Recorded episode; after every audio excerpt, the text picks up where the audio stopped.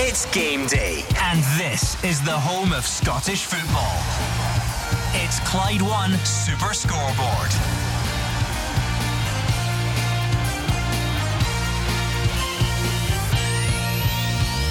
Good afternoon and welcome to Clyde One Super Scoreboard as top flight football returns after the international break. The battle for the top six is on with Motherwell St Mirren and Hibs Dundee United all trying to boost their own chances at the same time as damaging their rivals. Hearts at Ross County, Dundee host Aberdeen, and St Johnstone play Livy. And then tomorrow, the small matter of Rangers against Celtic with big team news already in. I'm Gordon Duncan. Joining me this afternoon in the studio, Gordon Dalziel, Mark Wilson, and Hugh Keevins. If you're suffering from throat constriction, sleep deprivation, and still can't hold down solid foods because it's the day before Ibrox, we have the programme for you. Five Premiership matches with Europe, relegation, and the playoffs at stake. And don't forget Arbroath at Partick Thistle. Kilmarnock dropped two points against Morton last night. A win for Dick Campbell at Firhill, and they're just two points off the top in the Championship. Dazzler you could still be going to Gayfield next season. that was more dramatic than usual. You know the way that I didn't even really know whether to laugh when he started. It sounded like he wasn't his usual serious. self in the office today. He, he left me and Mark sitting ourselves to rehearse that to go and rehearse like that. a method actor. Fantastic. this is why this guy gets a big bucks. Fantastic. I've got to say, Gordon, what a fantastic weekend we're in for. Uh, four points separates tenth from fourth for that top six place. You're looking at the games tomorrow. Uh, I think there's a lot of exciting news ahead as well. I think that we'll get goals galore. I think we're in for an absolute brilliant weekend of football. Yeah, I, I love this time of the season. And usually we're at this time of the season and things are kind of decided by now, but there's so much up for grabs at the bottom and at the top. And Hugh touching it, even in the championship, will Kilmarnock slip up yesterday. Arbroath have the chance to claw some points back. A great day of football ahead. Sit back and enjoy. You can tweet all afternoon at Clyde SSB. I'll give you the nod later on when the open line is here. And of course, at that point, you can join us on the phones. But so much to get through. Huge fixtures today, up and down the divisions, up and down the country. And as Hugh Keevins quite rightly says, lots of attention tomorrow noon. Rangers against Celtic. So get your thoughts in on Twitter and sit back and enjoy. We will go around the grounds right now, shall we? Let's start at. Hmm, let's go Fir Park, shall we? Gabriel is there. Motherwell against St Mirren. A top six six pointer. Gabriel, does such a thing exist? Yes, it certainly does, Gordon. Good afternoon from Lanarkshire. This is one of the key games in the battle for the top six. That's because these two sides sit in eighth and ninth place. They're level on points and also level on goal difference, but they are just one point away from the top half. Both managers have, of course, said they're aiming to win, but both previous meetings between the two this season have ended up as a draw. And of course, it's the return of former Motherwell boss Stephen Robinson. He's coming back to the place where he guided Steelmen to two cup finals and European football football just a couple of years ago.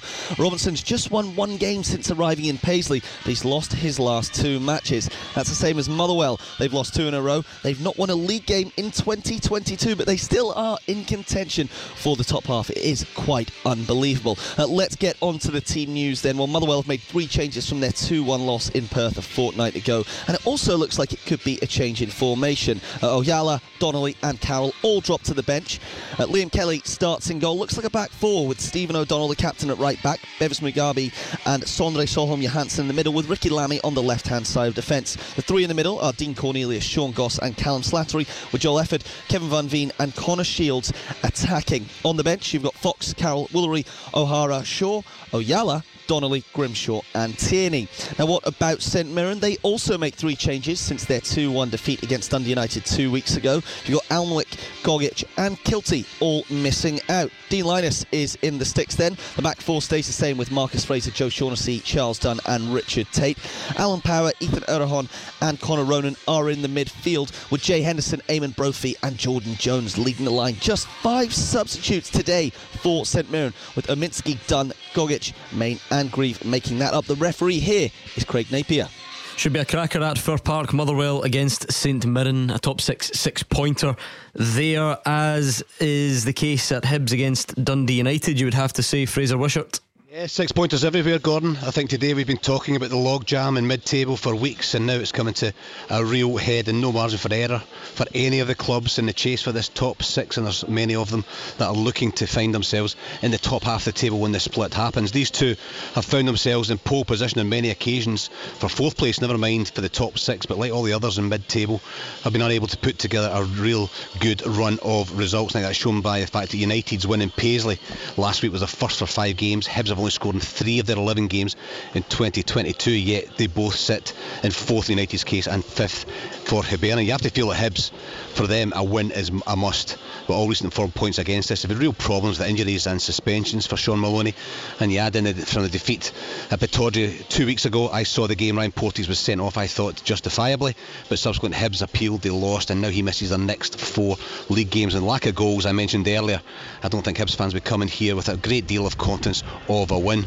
But with uh, two games pre-split, both teams will want to do the business today. The final game for both, and uh, last next week, sorry, is a derby game, and we know how unpredictable these games can be. Four changes for Hibernian from the game against Aberdeen two weeks ago. Porty suspended, Campbell, Stevenson, and Wright dropped to the bench. In comes Harry Clarke for his debut, picked up a really serious injury in January, and Hanlon, Doyle, Hayes, and Mueller. It's a uh, formation where Kevin Dabrowski's in goals. A back three: Harry Clarke, Rocky Bushiri, and Paul Hanlon. In midfield, Chris Cadden, Jake Doyle, Hayes, Joe Newell, and Josh Doig with Chris Mueller and Sylvester Jasper beside the lone striker Elias Melkersen. David Mitchell, Scott Allan, Josh Campbell, Alan Delafiere, Runar Hauge, Ewan Anderson, James Scott, Lewis Stevenson, and Drey Wright are the substitutes. There have been three changes for United. McMahon drops to the bench, out go Butcher and Anderson, and in come Clark, McDonald, and Graham. They go to back three as well, with uh, Ryan Edwards, Charlie Mulgrew, and Ross Graham at the back. Four in the midfield of Liam Smith, Kevin McDonald, Dylan Levitt, and Ilmari Niskanen, and Nicky Clark is recalled to the team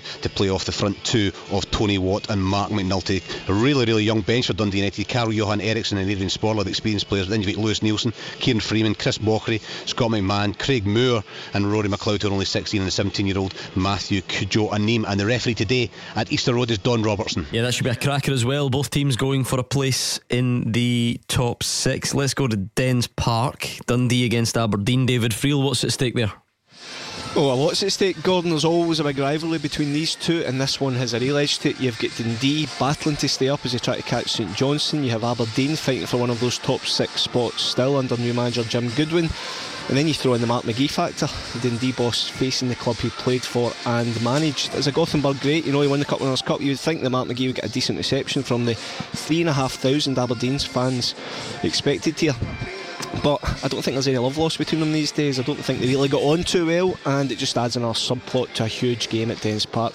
Mark McGhee's last game against Aberdeen as a manager was actually for Motherwell five years ago, and that ended in a 7 2 defeat and that infamous mobile phone video from the stand. So he'll be hoping for a better outcome today as he chases a first win for Dundee at the eighth time of asking as their new manager. But it will be easier said than done. Aberdeen have won 14 out of the last 15 meetings between the two teams. Dundee did win 2 1 at Dens Park earlier this season, but it's their only one in this fixture for seven and a half years, so history is obviously against them.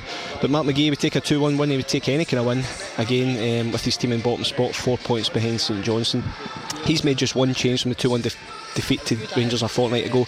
Danny Mullen comes in for Declan McDaid. So it looks like a 4 4 2. Ian Lawlor in goals, Cammy Kerr, Jordan McGhee, Ryan Sweeney, and Jordan Marshall at the back. Christy Elliott, Sean Byrne, Paul McGowan, and Paul McMullen along the midfield with Danny Mullen and Zak Rudden paired up front. Subs for Dundee are Sharp, McDaid, Mulligan, McCowan, Daly Campbell, Anderson, Adam, McGinn, and Ibsen Rossi.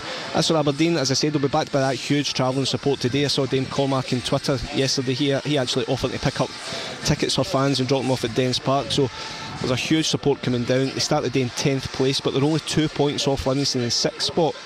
So a win, depending on other results, could send them into the top six today, and that's clearly going to be Jim Goodwin's aim after beating Hibs 3-1 last time out. The manager, you know, unsurprisingly, has named the same team, and it looks like a 4-3-3 formation. Joe Lewis will be in goals, back four of Calvin Ramsay, Declan Gallagher, David Bates, and Johnny Hayes. Connor Barron, Ross McCrorie, and Lewis Ferguson also made his Scotland full debut during the week. Will be in midfield with Vicente Besuijen, Christian Ramirez, and Conor McLennan up front. Subs for Aberdeen are Woods, Mackenzie, Considine, Watkins, Ojo, Jenks, Polvara, Ruth, and Millen. And the referee at Dens Park is John Beaton. Yes, looking forward to that one. Dens Park, Dundee against Aberdeen. David Friel there giving us the team news. McDiarmid Park is the venue for St Johnstone against Livingston. Roger Hannah is there.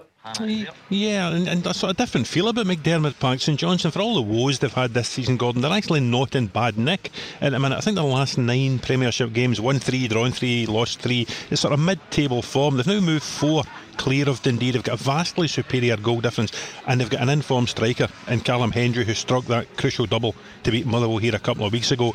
Yes, at Celtic Park next week before the split, and, and probably that heightens their need for points against Livingston this afternoon. But I think Callum Davidson, uh, who's now COVID free and back in the dugout, uh, is reasonably content. So much so he's named their unchanged side this afternoon. They go with Zander Clark and goal, back from Scotland duty. Back three: Dan Cleary, Liam Gordon, Jamie McCart. Across the middle: Sean Rooney, Melker Hallberg, Ali Crawford, Murray Davidson, and Tony Gallacher. And up top, Callum Hendry, the informed man, and Nadir Ciftci, who, as you know, Gordon is now just five goals short of Mark Wilson's prediction of five goals. Um, on the bench, Parish, Mahan, Booth, Sang, Butterfield, Middleton, Bair, and May. As for Livy, they, they won 3 0 here in October. They're unbeaten in their last three visits to Perth. Um, they are currently holding on to that prized sixth place in the Premiership. Um, they've got today's game here in Perth.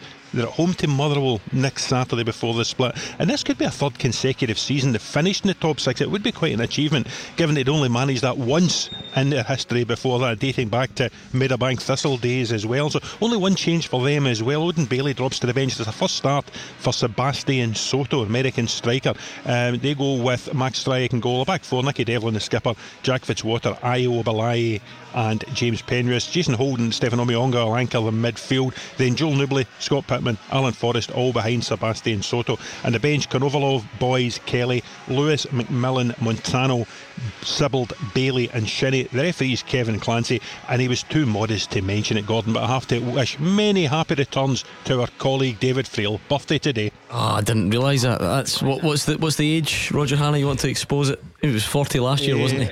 So that would be 41. Eh, eh, eh, oh, you, you could have tried Daz with that. You might not have got it. Yeah. Shut up, you. happy birthday, David. Yes, happy birthday. Uh, you have a good one at Dundee against Aberdeen. Uh, Ross County Hearts is in Dingwall. Dave Galloway is also there.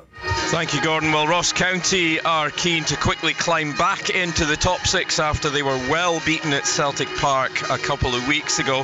The Staggies have got a very good record here on their own patch, unbeaten this year, and are the Premiership's fourth top scoring team. In fact, to be right in the mix for a top half place is an achievement in itself, considering they were rock bottom of the league and without a win after 10 games. As for Hearts, they'll be backed by a, a very healthy 1600 strong travelling support. They're in a kind of no man's land, aren't they? 14 points clear in third place, but 20 points behind Rangers. However, they'll certainly not intend easing off at all. The Jam Tarts, of course, have back to back showdowns with arch rivals Hibs coming up, and they'll want to maintain momentum. Let's look at the teams then. Um, Ross County, two changes for them for their starting lineup. It's Vokins and Spittle replacing uh, Ramsey and Hungbo. So we have Laidlaw in goals across the back, Randall, Baldwin, Iacovitti and Vokins. Sitting in front, Callaghan and uh, Tillson. Further forward, Spittle, Harry Paton and Charles Cook with White leading the line. The substitutes, uh, Monroe, Dominic Samuel, Watson, Drysdale, Hungbo, Ben Paton, Wright, McKinnon and McClellan. Two changes as well for the Jam Tarts. It's Cochrane and Sibbick replacing Atkinson and Baningime. Gordon is in goals across the back. Cochrane, Halkett, Kingsley and Halliday sitting in front. Haring and Sibbick. Further forward, more attack-minded McInnes, Boyce and Mackay with Simms, the main man, up top. Just six substitutes uh, for Hearts today. Uh, Stewart, Woodburn, Moore, Ginnelly, Kirk and Tate. And your match referee here in sunny Dingwall is Gavin Duncan. It's all set up for an absolutely cracking afternoon in the Premiership. Five huge games, lots at stake in the battle for the top six, lots at stake in the battle to stay in the division as well. We've got a huge game tomorrow. We're going to take a break and look back on some of the week's biggest talking points after these. Action as it happens. And your reaction from five on the open line. This is Clyde One Super Scoreboard. Hugh Keevins, Mark Wilson, and Gordon Dalziel are in the studio. We've got the top team all around the grounds, and we're building up to some fantastic three o'clock kickoffs in the Premiership and beyond. But at this stage on a Saturday, We always take a look back at some of the week's biggest talking points with the guys at the stadiums. And Roger Hannah, there is a certain fixture tomorrow which has dominated for the last week. It will dominate for the next week and maybe even longer.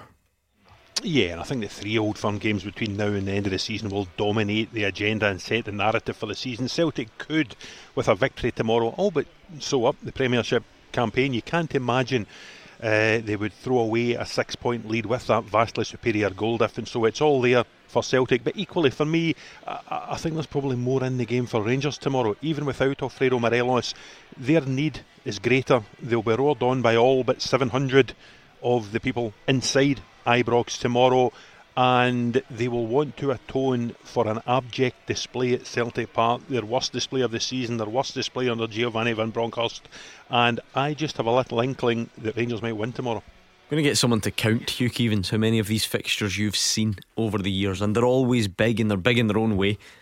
Is this the biggest league meeting we've had for, for many a year? just given the way the title race is? Without doubt. And also because Rangers spent 10 years, lower orders, took two attempts to get out of the Championship, back up to the Premiership. When they came back up to the Premiership, you had the Mark Warburton time, you had the Pedro Caixinha time, you had the Graeme Murty time. Uh, Rangers were Celtic's plaything for a long while. But now, Rangers are the title holders, and it has cranked up the interest in the game and cranked up the tension to an almost unbearable degree for the people who support both clubs. Um, this match tomorrow, as Roger says, is pivotal. If Celtic win, they will win the league. If Rangers win, Celtic will still stay top of the league on goal difference and will say, well, Rangers have still to come to Celtic Park. So it's of monumental importance. Uh, I'll, Roger has shown his hand, I'll show mine. I think Rangers will win it tomorrow. Fraser Wishart is massive, isn't it? Yeah, I mean, it's absolutely brilliant. It's so exciting, and uh, Hugh's mentioned this of recent history of, of Rangers in particular, and, and Steven Gerrard coming in just raised the standards for a couple of seasons, even though Celtic won the league. Rangers were just getting better, and of course, won the league last year, and there's not much between them. I think everybody said that when they made their predictions at the, at the start of the season, but uh, I agree with everybody. Rangers can't lose the game. A draw is not great, but they can't lose it because six points plus a goal difference, which will be at least 15. You know, you're not going to get Celtic losing two and drawing one of the last six games, so it's, it's huge for, for Rangers, and that's why I think they have to take the game to Celtic. You know, Ange Postecoglou has made it clear he's not going to change the way he plays. You know, whether they're playing away in Europe or whether they're playing an Old Firm game away or at home, wherever they play, they will play exactly the same way. So Rangers can actually set up their team knowing they have to nullify the threat that Celtic have going forward because they're brilliant. Uh, middle, middle to front, they're absolutely brilliant. But because they've got such great attacking players, defence sometimes gets le- gets left a wee bit to their own devices, and that's where I think Rangers learn from the mistakes that were made at Celtic Park where they sat back. I think that was the tactics to sit back, try and just soak up the pressure and hit them on the break, and Celtic just blew them away. And I think Rangers have got to start absolutely on the front foot and take the game and press the game and really try and dominate Celtic from the from the start. Because if they don't win this game, then it's going to be really hard. A, draw will make it really hard, but a, a, a, defeat will make it impossible for them to win. So fascinating to see a Rangers set up without Alfredo Morelos. I just think they, that uh, they've got to try and, and, and, stop Celtic's really good attacking players playing for Celtic. They'll just play exactly the same way, and they'll hope to get a goal in front and try and nullify the noise from the Ibrox crowd. So fascinating game and a huge game in the title race. Yeah, it should be quite an occasion, David Friel. Yeah, absolutely massive, and you know I, I agree. I agree with everything Fraser just said there in terms of Rangers, but I think it's a real conundrum for Giovanni Van Bronckhorst in terms of does he stick with the same formation he played at Celtic Park? Does he change it to, to go to that sort of back three, back five he's used in Europe? But then Alfredo Morelos injuries thrown in another curveball, so I think he's got a lot of thinking to do, and I'm sure he has been the last couple of days just to see how he approaches this game? Does it a change of system, a change of formation, change of personnel? Is it as simple as Kemar comes in, or does he try something a little bit different? So, you know, he has got it right in Europe, Giovanni Van Bronckhorst. I think domestically, this is a test of his tactics and how he approaches the game because, as Fraser said, Ange Postecoglou is going to play one way. Celtic are going to come. They've got a lot of firepower on the pitch. They'll have a lot of firepower on the bench as well, and they'll come and have a go at Rangers. Roger Hannah, I've loved this week on the show. We've had on one single issue, like the absence of Alfredo Morelos. We've had Rangers fans saying it's a devastating blow. We've had Rangers fans saying it's actually not that big a miss. And we've had Celtic fans doing the same thing because he's not that good anyway and he doesn't score against us. And you're all making out as if his absence um, is a bigger deal than it is. some Celtic fans holding their hands up and saying, oh, I'm delighted he, he, he's not going to play. What's your take on the size of the blow um, that Alfredo Morelos missing will be to Rangers? Yeah, let's be honest, it's a big blow, Gordon. He's, he's Rangers' best centre forward. I think, you know, you look ahead to Thursday night in Braga in the Europa League, he's, he's the third highest goal scorer in the history of the Europa League. He's a good player. He has found a way of scoring against Celtic recently, and had he been fit, he would have been one of the first names in Giovanni Van Bronckhorst's team sheet. So, you know, let's be honest about that. If it's Kemar Roofe, then Eh, Rangers are slotting in a good player, a player who scored against Celtic before. But he's not as good a player as Alfredo Morelos. So I'll, I'll be fascinated to see whether it does have any implications on the rest of the team. You know, prior to the international break, it was Morelos, and Glenn Kamara was in a sort of advanced role, close to Kent, close to Aribo, but he's not renowned for goal scoring. Glenn Kamara, very good player, but not renowned for goal scoring. I wonder if, in the absence of Morelos, that might increase the possibility of Aaron Ramsey starting the game. And it's Jack and Lundstram at the base of the midfield, then Aribo Ramsey and Kent, and then Kemar Roofe. It really, as ever with this game, it'll be fascinating to see the teams come 11 o'clock tomorrow morning. It's incredible to think only a couple of days ago, Mark Wilson, Gordon Dale, you were here. We had people on the phone claiming that they took the photograph of Morelos Alistair, three weeks yeah. ago Yeah. and he would be fine. And uh, of course, that transpired to, to not be the case. And now it's over to Rangers, as Roger says, to find a solution. Like for like, Yeah. just, you know, Kemar Roofe straight in, everything else stays. Or as Roger says, does it start to have a, a knock on effect elsewhere? I, I, I think uh, Roger's right. I think Ramsey could make an appearance. I I was of the opinion if Morelos was fit, then he possibly Ramsey wouldn't play. Um, but I have to agree with Roger. Morelos is such a big player, and Ramsey coming off the back international duty on that high, getting minutes in his legs. I think Van Bronckhorst will put him in. But I think the point that Fraser was making uh, about the conundrum that Van Bronckhorst has got, uh, he really needs to start quickly and really go for Celtic. I don't think they can afford to sit back and try and soak up pressure after what happened in the last game at Celtic Park. And Ange Postecoglou isn't going to change. He's going to be as open and expansive as he has been in every other game. So that's why I think tomorrow we're in for an absolute cracker because eh, the, Rangers will be going for it, while Celtic will be doing the exact same I, thing th- at the I other think end. the- I, I think a great advantage for Rangers tomorrow is simple for me. They know they know where Celtic are going to play. The formation, it's just the personnel, and you can work round about that. The boys are looking at Ramsey coming in there in this game. Yes, he was brought in for a big games. He's not had a lot of game time. I'll be surprised if Ramsey starts the game tomorrow. Fraser was touching on Celtic, you know, middle to front. They're absolutely brilliant on their day, and we can't argue with that. He was talking about defence. They've lost 18 goals. You know, so uh, it's not shabby at all. I think that Van Bronckhorst needs to sit down tonight or in the last few days and really set a plan that's going to upset Celtic. Because you know Celtic's uh, formation, you know the way they're going to play. And he went to Celtic Park and he said he wasn't ready for the game. And you know what happened in the first 45 minutes? I couldn't believe that statement from a Rangers man that you're not ready walking into Celtic Park with 60,000 Celtic fans here. But I think it's different tomorrow. The pressure's on Rangers. As the boys quite rightly said, if Rangers lose this game tomorrow, the league's gone. So why would you not play Ramsey though? Why would you you be surprised? He's been brought for the big games and he missed a whole chunk of big games. But You- now now you can't use the excuse that he's not got much fitness or played for Wales the other you, just played for Wales. You're going in. You're going in one game uh, with Wales, Mark. he played Um, last uh, a couple of weeks ago as well. But I, I feel that the fact that Morelos is not playing, you're talking, you, you're looking at playing a false nine. Is that what you're you're saying? I don't know what that means. All that jargon, false nines. Right. Okay. No, But, uh, Roofe, Roofe, Roofe up front. yeah. Where was it? Roger was saying with Ramsey and that ten row behind him. Right. Okay. So And Kent one side, Aribo the other, so you- and Ramsey with Jack and Lundstram. Yeah. I, I don't Rangers see- need to win the game. Yeah, I know that. But And that's I, why I, I, think Rangers will start on the front foot because they have no option other than to start on the front foot. This whole Barbie Derby or whatever you want to call it, the game in Australia that is now no more, uh, that will crank up the, the atmosphere inside Ibrox. The Rangers fans will have witnessed what happened to their team when they went to Celtic Park and were blown away not only by the team but by the crowd, and that they will put up the same kind of atmosphere. It will be high octane and then some. Uh, and if the Celtic fans are trying to pretend that they, they're not bothered about Morelos because he's no use anyway, uh, that's because they spend all their time having a go at him because he only scored two goals against Celtic in his time at Rangers. However, if you're not delighted Morelos isn't playing, then you're kidding yourself on. But does Morelos' absence mean that Rangers can't win the match? Of course not.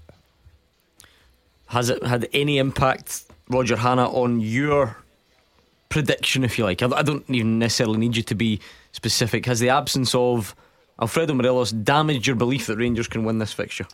Oh, I, I can get predictions wrong regardless the personnel on either team, Gordon. You, you, you know you know that for, for long enough. Um, no, the need is greater. Sometimes in games like this, I'm not saying Rangers are going to win the league. I'm not saying Rangers are going to win the Cup semi-final. I, I just think their need tomorrow is greater. They're at home. Uh, they've a decent record against Celtic lately at Ibrox.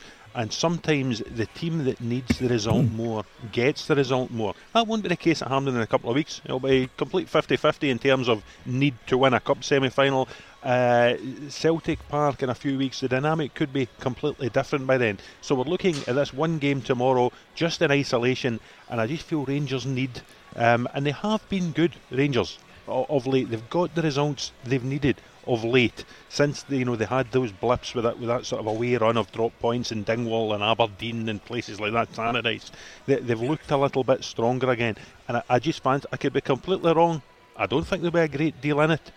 I, I just fancy them narrowly. This reminds me of the arguments you two used to have in the tactics room at Airdrie when there was Yeah. director of football and, and manager going head to head. So False nines and Do you know, that used to hit. Eh? that's what really worried me about giving this guy a job. He didn't know what I was talking about, the false nine. You look at, there's an argument to say there that Ramsey could come in because Mark makes a good argument. But Mark, I think he's now backtracking. No, no, no, sounds no, like no. I think he's I'm- realised I'm- you've, put no, bit of no, no. I'm ready to go for him. Where I would like to ask, where I'd like to ask Mark then is, Well, who just do ask you who do you leave out to accommodate Ramsey because you've got Well, he's Kam- left out Glenn Kamara. Yeah. You've left out Glenn Yeah, Kamara. yeah, I think yeah. Glenn Kamara is now playing at his best form. I think he had a dip. I You think were slaughtering Glenn Kamara a couple of weeks ago. I, I'd said when he was left out, there was time to take him out. He's now back in. I think he's now more, been more productive going forward. He scored, uh, it was at Perth, he scored off Morelos as well. So I think then it's a case of Mark's going to be right or I'm going to be right. I think Kamara or, or Ramsey, I think he'll go with Kamara all day long. I don't think there's any need to play Ramsey because you brought him over from Italy. He's getting um, £25,000 a week, but rarely plays. Uh, that's not going to be in Giovanni Van Bronckhorst's mind. Well, that's not that's not what he would be thinking though. He would think we'll play him because he's a good player. Yeah, but is Kamara a better option? Uh, that's for Giovanni Van Bronckhorst to decide. He's probably made up his mind already. Um, you know, focus so much on Kyogo being uh, part of the Celtic squad now, Morelos not being part of the Rangers squad. For me, I- I look at the two fixtures they've had so far this season. Uh, Filip Helander scored at Ibrox for Rangers in the 1 0 win. Uh, Celtic's goals were scored uh, at Celtic Park by players who were absolutely brand new to the fixture. So I think that goals will come from unexpected sources tomorrow in this separate life form. But it's- it's- But it's not. But it's not all about. Surely it's not all about who gets that last touch and puts the ball in the back of the net. These guys, whether it's Morelos or Kyogo, mm-hmm. it's about the the function that they they bring to the team, the role that they play, the way that they allow other players to get brought into the. For instance, if I'm not saying this will be the case because they're both available, but in a hypothetical land, if Kyogo and Maeda are not there, then who sets off Celtic's press? How do they, you know, press from the front? So it's not all about who gets the final touch. I'm not saying because Morelos can't score tomorrow that it's up in the air, but surely these guys provide an important role. I, th- I think Morelos is a massive miss for Rangers. I'm, I'm not saying that, you know, if Morelos plays, Rangers are definitely going to win the game. Of course not, because he could have a, an off day, and he's had off days before. But if you go into the biggest game of the season, you want your best players. And I think everyone in this programme will agree. Morelos is the best centre forward at Ibrox, without a shadow of a doubt. So he is going to be a big player for him because he's a vocal point. He can upset centre backs. He can score goals. He can he can link up the play, as I just said about Kamara scoring, playing the one two off. So He's a massive player for them, Gordon. He's got to be a big miss. I think Hugh's talking about, well, the goals could come from other places. I could agree because I think in this game it'll be so tight that set plays could be massive. Does anyone out there, Fraser Wishart, think that Kyogo starts the game tomorrow? I've not heard many people go for that option, which is maybe testament to Giakoumakis. No, not not a chance. Uh, uh even if Giakoumakis wasn't playing the way he is playing, I, I, don't think you start with a player that's been out for, for three months. I mean, they, they, they, rushed him back for the cup final, and that was a good move. He won the cup final because there was no options at that time. Giakoumakis was injured. Maeda wasn't signed at that point. Celtic nobody else. Of course, he picked up the really serious hamstring injuries, so so no, he, he won't start. But what, a great option to have on the bench, you know, and, and that, that's we we spent so far talking about Rangers. I think that's because, as Roger says, their need is greater, and Celtic can just come into the game with so many choices in good form, playing well, three points ahead, maybe four if you count the, the goal difference as well. And so Celtic really have got an embarrassment. Richie's on, on, the, on the bench in the attacking third. Do they play Hatate, Turnbull, Riley, Rogic, two from four beside McGregor? You know, so it's, a, it's, probably an easier situation for Postecoglou, but it's also an easy choice for me. No, we don't play Kyogo. Have him on the bench for the last 20 if they need something. Is that a full house? Anyone out there think Kyogo makes a surprise start tomorrow? No. Uh, it, it, would be illogical uh, for someone who hasn't played since Boxing Day of 2021 to suddenly appear on the 3rd of April 2022 from the start. Uh, but Ange has surprised us all before. Mm. however, if you're asking me personally? No, it would be Giakoumakis. And I think it, he has done enough to deserve the start, Giakoumakis. Uh, you would you would wonder what your position was at the club if you were then relegated to the bench for I this think, game. I think if you had to gamble, right? If it was a one off and you had to gamble, yeah, you play your best player. But you're right, Hugh. Giakoumakis deserves to be in the team. He's scoring goals. He's been different class lately. Uh, and Fraser touched on it there. Imagine having the fact that you're at Ibrox and you're thinking, right, I need something different. You've got Kyogo for the last 20, 25 minutes. I'm with the boys. I think that Giakoumakis will start the game all day. It's also been a, a serious injury, Mark. A, yeah. a three month plus hamstring layoff is a long, long time. It's easy to forget. In the build up to the last Old Firm game, we were getting tweets that week saying, well, I wonder if Kyogo might be back for this one. And I even remember some Rangers fans tweeting and saying, oh, this might just be mind games and Kyogo will appear nowhere near it. He's been out for, for months and months. Yeah. So on that alone, I wonder if there's any chance. Uh, yeah, you need to be careful because hamstrings, you know, are a tricky area to clear up. I'm talking about going forward, even past the summer. So I'm sure the Celtic medical staff will be well aware of that. I'm, I'm with the guys. I don't think there's any way he will start the game. However, for the players on the pitch to know that Kyogo's on the bench, I think that's that's a lift if things aren't going right. You know, you've got a player on the bench who can come on and play a part to stretch the defence, to give problems. A quality player that you always want available. And like I say, I think if you're on that pitch and you know he's an option, mm. it gives you a lift. I took a photograph of Kyogo at Lennoxtown this morning when Ange was doing his walkthrough, and he, he wasn't part of the first team setup. In the first four words, that just wasn't believable because the Nokia is not capable of those things. You take your Polaroid up to Lennoxtown. I mean, Fraser Wishart, I guess, and I said this to one of the callers last night. Both sets of fans, they don't like having to take inspiration or heart from the other side. But Celtic have had to live without their star striker for a few months. Essentially, that's that's now what Rangers are going to have to do, isn't it? Yeah, I, think so. And uh, it is a real blow. Morelos been out, and, and I know that his record against Celtic isn't what he'd want it to be, but he's a big game player. And since Giovanni Bronckhorst has come in, he's, he's done so well, but his European record is brilliant. He should have done better in, in Firm games. Uh, no doubt about that. But he, he, he would relish the occasion, and, and, I do think it's a huge blow for Rangers, not only for this game, but if, if the, the, stories are true, he's going to be out for a longer period, and he might miss all three games if, if he's out for a month, because I think all three we played in the next month. So huge blow for Rangers, but they've got to go over that. Roofe's a decent player, and that the debate around Ramsey, maybe they need more match winners in their team without Morelos being there. But I, I, I think Kent, Ryan Kent's going to be going to be the main man tomorrow for Rangers. Inconsistent, but what a talent! And in the big games this year in Europe, he has been utterly outstanding, absolutely fantastic. They need a European performance, not only from Ryan Kent, but from everybody tomorrow, because uh, Rangers have a need to, to, to win this game more than Celtic. Not necessarily a betting man, but I would bet everything I own responsibly, of course, on this game being talked about a lot more before we disappear at six o'clock. But for the meantime, let's park it and move on because we need to go back around the grounds for the three o'clock kickoffs next. The team with the biggest support in Glasgow and the West. This is Clyde One Super Scoreboard. 15 minutes away from kick-off in five huge Premiership games. We've got massive fixtures down the divisions as well. So you can stay in touch all afternoon on Twitter. Let's go back around the grounds. Uh, and Gabriel Motherwell against St Mirren is big enough. If you look at the league table, it's that six pointer for the top six. But of course, the subplot of that Stephen Robinson return to Fir Park as well, at a time when Graham Alexander's getting a bit of stick off the Motherwell fans. Yeah, you can understand why Alexander is getting stick off the home faithful. They haven't won a league game in 2022.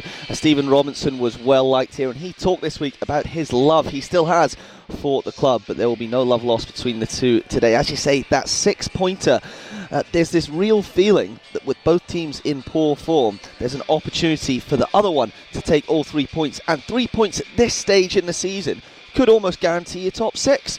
So a massive fixture here in Lanarkshire. As I said, I'll give you a quick run through of the teams again. Only three changes from Motherwell. It's Liam Kennelly, Stephen O'Donnell, Bevis Mugabi, Sondre Solholm and Ricki Lamie. Uh, Dean Cornelius, Sean Goss and Callum Slattery in the midfield with Joe Efford, Kevin Van Veen and Connor Shields up top. Four changes for St Mirren. Uh, Dean Lyness in goal, Marcus Fraser, Joe Shaughnessy, Connor McCarthy and Richard Tait at the back. Alan Power, Ethan Erhahon, Connor Ronan in midfield with Jay Henderson, Eamon Brophy and Jordan Jones up top. Only five substitutes on the Buddies bench. Could that come back to bite them? Just have to wait and see. You're not happy with that, are you? You want Gabriel to keep mentioning that it's North Lanarkshire and, and not simply Lanarkshire. Yeah, I can if see it- your face every yeah. time he mentions it. I, I love the fact that he does his I homework. mean, he's still technically Brilliant, correct. What's- Absolutely what's wrong brilliant. with that? He's in North Lanarkshire, Gordon. I've got my council tax there to prove it. North Lanarkshire, Gabriel. please. Consider yourself told, Gabriel. That should be a cracker. Let's hear from both managers then. Motherwell boss Graham Alexander. You can talk about the, the past, you can talk about the future, but really it's about the now and the present and um, about this game. That, that's all we're focused on for, for the last two weeks. There's no point in talking about anything else. It's about this game and this game only. And um, you know we go into it with a with a good team, with a good squad. Um, they know they're good players. Um, we know we've had a difficult um, period, but we also understand the, the qualities that we have in the players, and and they all want to win. They're all working hard to win. Well, we've proved it already that we can win games in in this division. You know, this is uh, you know uh, our first real bad period or tough period in, in results. We, I think the the first 12 months, the team won a lot of games and and uh, showed everybody what we can do, um, showed themselves what they can do. I think they've swapped the home and away dugout since Stephen Robinson was there. I don't know if that's is that going to add extra confusion. Will he go to the right seat this afternoon? Yeah, I think he'll be really looking forward to his return to Fir Park. Done a terrific job there, Gordon, but we're hoping that Well can get put three points this afternoon. Let's hear from him. Yeah, listen, I'm looking forward to it. You know, I, I don't didn't make no secret of I love my time there. Know, I still have a very good relationship with everybody at the football club. Um, you know, so we're looking forward to it for for, for 90, 96 minutes. You know, my sole focus will be on Mirren getting three points and you know hopefully giving us a chance to look up the table. It's a huge game. You know, nobody's in the last three or four games has actually gone and put a run together and nailed their place in the top six. You know, so it's still very much all to play for. I think it probably rounds off where everybody is. It's all much of a muchness. Nobody's really taken the, the bull by the horn, so to speak, and, and guaranteed their place. So everybody else, every game that's been played um, over the weekend will be a big, big game. Everybody will be feeling exactly the same. I feel like Fraser Wishart now that we're at this stage and everyone's in with a chance. You know, they all want to make it. They'll all be disappointed if they won't. I, I just wonder if there's a slight edge in the game that you're at, particularly Hibs, but even Dundee United. If we're talking budget, these are teams that should be in the top six. That's not to say Motherwell and St Mirren aren't more than capable, but financially, the resources, these are teams that, that really ought to be in the top half of the league. Does that bring extra pressure? Yeah, I think more for Hibs, you know, more for Hibs in a home game as well. The supporters could easily turn against them if the, if the first 20 minutes don't go particularly well. You can maybe hear in the background there's plenty of singing, and that's with Dundee United fans to my right who will take up half of the away stand, and I think there's maybe less pressure on them. They've, they've got a two-point uh, cushion between themselves and the rest of the team, so a win today really will secure that, that top six place. If not officially, I think it'd be very, very difficult for them not to, to get there. So uh, they brought in Nicky Clark to, to to come in behind um, McNulty and Watt, so they clearly want to go and win the game. You know, and, and perhaps it's about the goal scoring that's been the real problem. And you look at the squad today, no Doidge, no Martin Boyle, of course, was sold, no Nisbet, who's got a long term injury. You know, uh, 12 months ago, you would come to Easter Road fearing these three, but there's nobody else really stepping up to the mark so far that's going to do it. Jasper, Mueller, Melkersen, all get a bit to do to prove themselves to the, to the Hibs fans. And I, I think the problem being for all these clubs, we've been talking about it for weeks and weeks, is wanting one or two teams to go on a good run and take take control of their own destiny. Uh, I think there's just been too many draws in, in, the middle half of the table, and unfortunately, I don't see many goals here today, and I think it might just be a 1-1 draw, and so everything will be up in the air until, until next week's in the last last games before the split. Yeah, and if we're talking performances versus expectation, David Friel in Aberdeen would be the best example of that. Jim Goodwin is, of course, getting a, a grace period. He's just in the door. He's trying to figure things out, but overall, as a club, the fans want more than what they're seeing. Yeah, it's 31 games played in the in the season, Gordon, and Aberdeen are sitting 10th. You know, if you even just want to look at budget wise, they should be up in probably third. Um, no, it's, it's not been good enough, and I know it is tight there, but Aberdeen shouldn't be looking down. They shouldn't be even scrambling to into the top, top six for me. You know, they should be that should be a given at the start of every season. But Jim Goodwin, you know, he knows he probably thinks two wins would do it. Um, and I think that's definitely what he's aiming for. It's just been fascinating to watch him for the last five minutes. You know, you don't really get normally get a, a sight of managers before the game, apart from doing the, media duties. But he's been out there, he's been involved in the passing drills, he's currently collecting stray balls from the shooting drills, he's clapping the fans. He's he's really up for this game, and I think he just wants to be a success at Aberdeen, Jim. I think he knows the expectation. I think he knows he has to meet the expectation, and you know, a win today would would go a small way to starting that that rebuild that he's he's doing up here right now. Well, he's up against a man who did great things in the red of Aberdeen. Any of these we'd run in with a mobile yeah. phone camera as well, Mark McGhee. But anyway, in charge of Dundee this afternoon, here he is. I think Aberdeen are a better team than the position in the league shows, but I don't think it's the best Aberdeen team ever. Um, so I, I, think that we should. Uh, one thing is we should have absolutely no fear of Aberdeen or no fear of anyone else because if we go into any game uh, with fear, then there's only one outcome. So we have to go in, you know, with our it's a bit cliched, but with our sleeves rolled up. First and foremost, earn the right to play. We've got to work harder than them, fight harder than them, and then when we do that, then we can play some football and maybe make some chances. So Mark McGhee there up against Jim Goodwin today. Yeah, I, listen, it's incredible. I um, you know really can't believe the amount of tickets that have been sold up to now. There are a number of teams in our league that would would struggle to get that from a home attendance. Never mind to bring fans. Um, on an hour long journey down the road, you know, especially during the current times as well. You know, people aren't all flush with money, um, but somehow our supporters find a way to make it happen. It gives us great confidence as a group because you know, we still do believe that there's, you know, that possibility of getting top six, albeit it's an outside chance. It's great for us to believe, you know, to, to see that the fans actually still believe in that too. They've been brilliant since I've came in. Um, you know, right from the first game against Motherwell up to now, you wouldn't believe for a minute that we're sitting in the league position that we are because the backing that they've given us home and away has been exceptional. Yeah, hopefully we'll celebrate with them on the final whistle. St Johnstone against Livingston, huge at the bottom, and of course you're on Marvin Bartley watch for us, Roger Hannah. Just make sure he's behaving himself. Well, listen, it was interesting to hear David saying Jim Goodwin was out doing the, you know, unusually out doing the warm up. No sign of David Martindale. He's obviously inside getting the team talk ready. But Marvin Bartley leading the warm up. He's obviously keener to do that than he has to do beat the pundit. There was no best of three coin toss to get him out onto the grass at McDiarmid Park today. And it's a we talk inevitably that it's a big game for St Johnstone down at the bottom. But the stakes are high for Livingston as well. They have a real chance of getting into the top six for the third consecutive season. Um, I don't want to belittle St Johnstone or Motherwell who they play next week. But Livingston look to have the kindest couple of fixtures of all the sides pursuing those top six places, Gordon. There's no reason they can't get a result here today. They won 3 0 here last time out. Uh, they will fancy their chances. They've got a good, solid.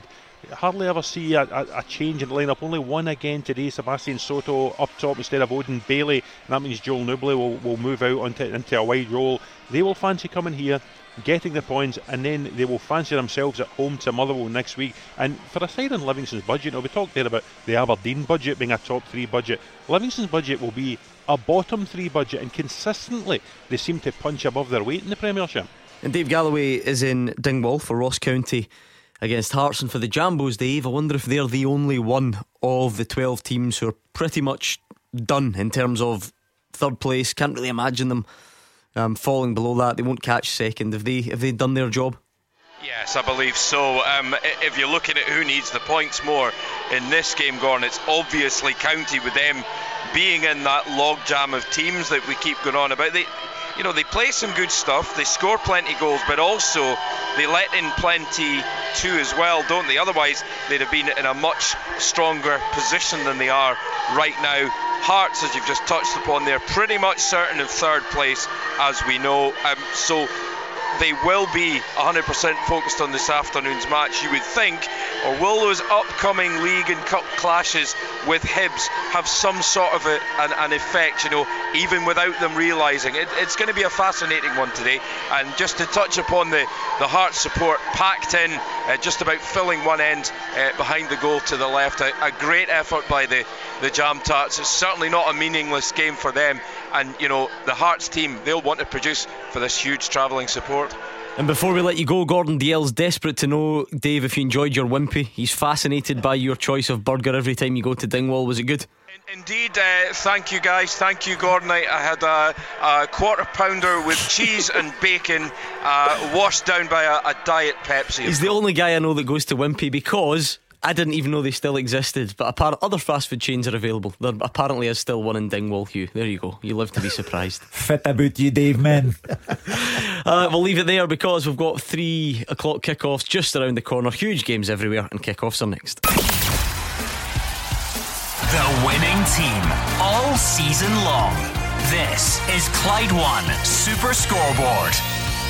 What a weekend we have in store. Rangers against Celtic at 12 noon tomorrow. But before we get to that, massive games in the Premiership, big games, Championship, League One, League Two. It truly is the business end of the season.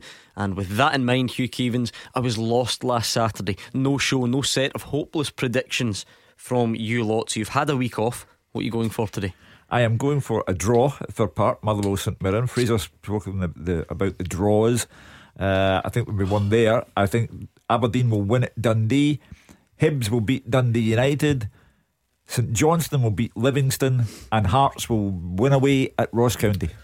I'm going to go for Motherwell actually to win this afternoon. I'll go for Aberdeen to beat Dundee. Hibs will beat Dundee United. There'll be a draw at McDiarmid Park between St Johnstone and Livy. And I'm going to go for Ross County to beat Hearts. Oh, he's copied my big one. Uh, three points will stay in North Lanarkshire. I'm going for Aberdeen to beat Dundee. I'm going for Dundee United to win at Easter Road this afternoon. St Johnstone Livingston draw. And I'm with Mark Wilson here. I'm going Ross County at home to Hearts. Goal flashes with Aspire Industrial Services, leading the way in industrial and corporate branded workwear. And just like that, we are up and running seven league games to go, Hugh Keevins. Yeah. So much to play for. We are in for an absolute treat, I suspect, between now and the end of the campaign. Big afternoon coming up. Fraser spoke about the log jam. Dundee United in fourth place on 39 points. Aberdeen 10th place on 35 points. Four points, all that's in it. And does that mean we're ultra competitive or does that mean it's mediocre? We're mediocre. And that's what the teams have to rise above today. Fraser spoke also about the number of draws that have taken place between the team in fourth and the team in 10th place. And while he said it, I looked it up 64 draws and that's what they have to rise above today. Far too many draws. We need some conviction. Mark Wilson, we said it. We declared business end of the season a few weeks ago. Um, so if that was the case, then we're certainly we've got a penalty already Ooh. For St Johnstone. Chief G, Marvin Bartley will not be happy for St Johnstone. Hope that we really don't think it will be. He's an angry man, Marv, Marvin Bartley. And if he's not happy oh. with this award, we won't hear the end of it. Callum Hendry will tell you what, he's scored goals at the right times yeah. for St Johnstone. He's stepped in, and sometimes having a goal scorer is all you need. He is going to take it, son of Braveheart. See, that was on last night. Anyone watch yes. it? Late last 100% night. 100% I watched it. Was that coincidence? That was on the same day that we drew potentially England in the, the World Cup. Yeah, that planned? Re- do you think? They? This year oh, also marks the 150th anniversary, of the first Scotland England Goal flashes with AspireGlasgow.com. Well, son of Braveheart goes down the middle and it is 1 0. Jack Fitzwater was booked for giving the penalty away. And it is a great start for Callum Davidson. St Johnstone 1, Livingston nil. Great start for St Johnstone in general because if they win today and Dundee lose at home to Aberdeen, it opens up a seven point gap between Dundee in 12th place and St Johnstone in 11th place. And I think if that sequence of results come to, comes to pass, I think you can put everything on Dundee going down automatically. And, and if Motherwell and the likes keep performing as badly as they are, is it really beyond the possibility that St Johnstone catch them? Well, every every week, apart from last week, I say in here that Motherwell have got to get a win somewhere along the line. Gordon, five points out of 33. 33 11 games. It's ridiculous. Uh, let's be honest about it. You know, Graham Alexander, I heard him on, uh, you know, talking there about, you know, what happened at the beginning of the season. That's fine. Season's a long way. You have a lot of games, and we've turned into the new year, and they've still not got points on the board, a, a league win, which is poor. He's coming under a bit of pressure from the Motherwell fans. Um, so I think this is a massive day for Graham Alexander. I don't think Mm. he can afford to lose another game today and still continue with, you know, we're playing well and we're unlucky and, you know, we started off the season great. You've got to start getting points on the board, but I don't think St Johnstone can catch us. An amazing miss by Liam Boyce right in front of goal, close range. Former Ross County player, maybe he's done them a favour, and he has missed for Hearts. Mark Wilson, very interesting Motherwell back four because when you see it on paper, you see Stephen O'Donnell, number two, plays right back for his country. He's actually been left back this afternoon, whilst Bevis Mugabi, who is not traditionally a right back, plays right back. Well, Mugabi's Explain. done Mugabi's done fine when he's been right back. I was critical of that move earlier on the season because I don't know who's sitting on the bench, but I guess it's Graham Alexander wanting both in the side. Mugabi's done nothing wrong that position. He's obviously wanting his experienced fullback in the side. I think Jake Carroll has been found wanting, I think, At left back, sometimes at left back and, and Lamie mm, hit and miss. But O'Donnell is left back today, and just moments ago, actually, had a chance where he was in the box. He almost stumbled, could have had a shout for a penalty, and he gets a shot away in his right Too foot. honest. Yeah, he was. He was actually. Yeah, I thought he could have gone down. I would Yeah. say that. Is it such is it such a big difference, man? Obviously, you've uh, played in both positions. Is it such a, a massive difference? I, I- I don't think so. I think a right footer gets away with it. It comes an issue. We just saw moments ago again when Stephen O'Donnell got up into the final third, and you could see him thinking it. The ball was on his left foot, and all of a sudden he checks and he goes back the way. That's the only time it becomes I'm becomes a going to give you a rare bit of praise. You became somewhat of a. Almost, I, I, I was going to say specialist. Oh, I can't come on, a straight come on. face. What, But, but, you, but you genuinely did Serving you know, roles. Play, play both. You know, Yeah, yeah, it was pretty relatively comfortably and, and often. I'm not sure that's the case for Stephen O'Donnell. Well, I, I can't remember Stephen O'Donnell ever playing left back. And like you, I say, you know, might tell and, me and different. also, what, why why are you doing it? What's happening on the other side? You've, you're playing a centre back at right back. It, Yeah. it just seems like um, a lot of a lot of moving around. Well, it, it does, but I can only imagine that Graham Alexander has been happy with Mugabi playing there. He looks solid. Now, he, of course, he doesn't give you that same attacking threat going forward. Stephen O'Donnell on that right hand side, well, he's got how many caps from it? 26 20 now, odds I think, yeah. from playing that role and playing it so well. But I'll tell you what, um, there was actually an opportunity for Motherwell because it's not Jak Alnwick, remember, it's Dean Lyness in goal for St Mirren.